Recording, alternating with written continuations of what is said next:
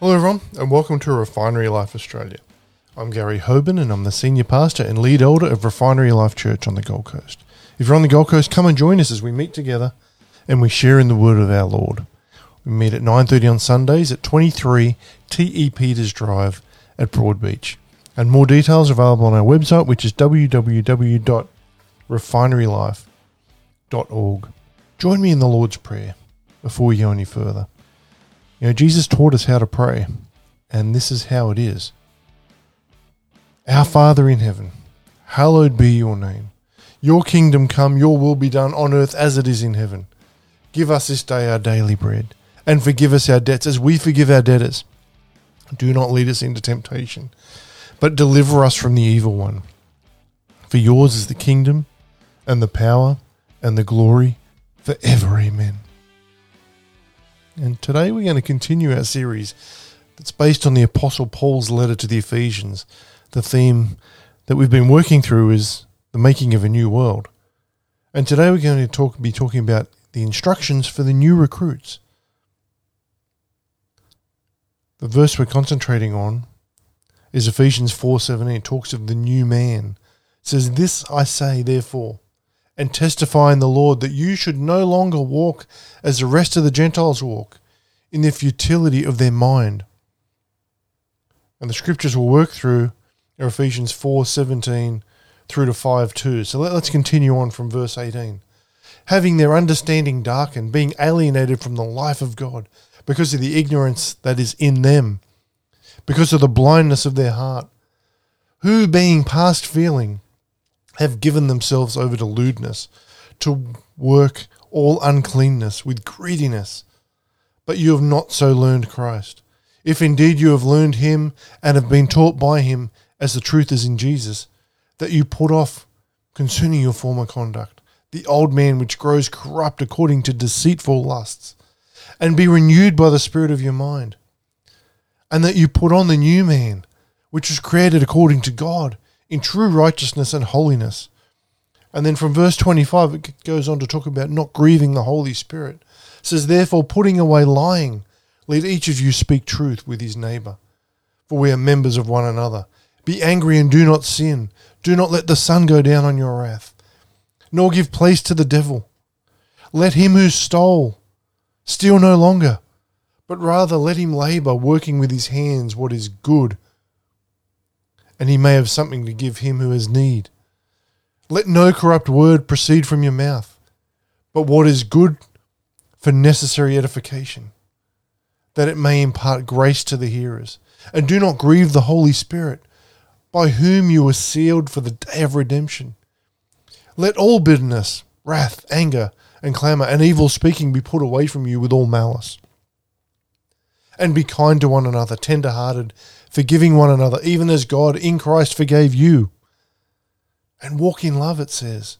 Therefore, be imitators of God as dear children, and walk in love, as Christ also has loved us and given himself for us, an offering and a sacrifice to God for a sweet smelling aroma.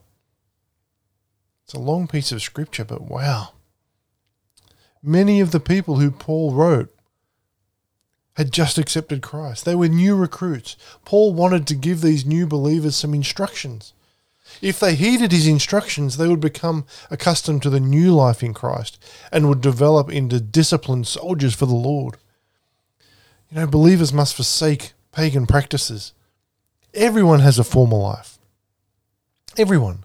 And Paul addressed believers who were converted from paganism. And we often have the tendency to think that all believers were converted from paganism, but that's not true. Some have been converted from religious backgrounds with strong morals. Nonetheless, all of us have a former life, and the former life is self centeredness. Any life that seeks to put self at the center dishonors God. Everybody needs to forsake the former life. The self dominated life must be forsaken. Paul described those who are in sin as having their understanding darkened, being alienated from the life of God because of the ignorance that is in them, because of the blindness of their heart, who, being past feeling, have given themselves over to lewdness to work all uncleanliness with greediness, it says. Paul highlighted some of the prominent features of the pagan life vanity, darkness, alienation, ignorance, blindness of heart, callousness, lust, uncleanliness, and greed. It's a grim and revolting picture. And we must find our Christian conduct. And Christian conduct begins with Jesus Christ. Verse 20 says, But you have not so learned Christ. The term learn describes an experience with the risen Lord. Only by the opening of their lives to Christ can people start their Christian pilgrimage. Many people receive Christ. They are taught that Christian discipleship requires the renunciation of pagan practices and the cultivation of true holiness. That's when we receive Christ, that's what we're taught, or we should be taught. Christian conduct comes becomes part of a believer's lifestyle. The essence of the Christian lifestyle is defined by three things. First, in verse 22, we're told to put off. And this picture is of stripping off the old you and putting on the new. The second, Christians are to be renewed. This is an expression that's in the present tense. It's a continuous progress in the believer's life. And third, Christians are to put on, we are told in verse 24. This statement is the counterpart to put off. The new man is the new self, the new life in Christ. New recruits to Christianity must discover Christ's lifestyle for them. Forsaking old ways is not enough. Taking on Christ's full life is essential. And we must follow Christian conduct. Paul gave six specific commands on how to live the Christian life. How do you measure up to these? Can you change some things that you do? The first one is Christians must tr- practice truthfulness. Verse 25 says, Therefore, put away lying.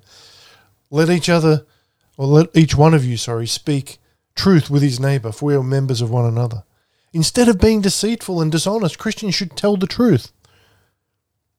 Christians should control their anger. Verse 26 says, Be angry and do not sin. Do not let the sun go down on your wrath. Anger should not be given a place to take root in your heart. Christians should not steal, as the third thing he says. Let him who stole steal no longer, but rather let him labor, working with his hands what is good, that he may have something to give him who has need. For the pagans, stealing was an ordinary means of livelihood.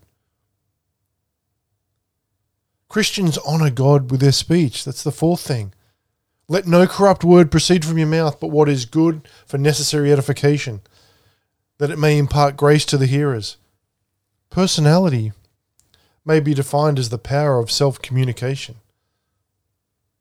To abuse conversation perverts the personality. People may be blessed or hurt with the words that you speak. Next thing is Christians should not grieve the Holy Spirit. Verse 30 tells us that, and do not grieve the Holy Spirit of God, by whom you were sealed for the day of redemption. God is grieved when people rebel against him. We must understand that. And the next thing is Christians need to guard their disposition.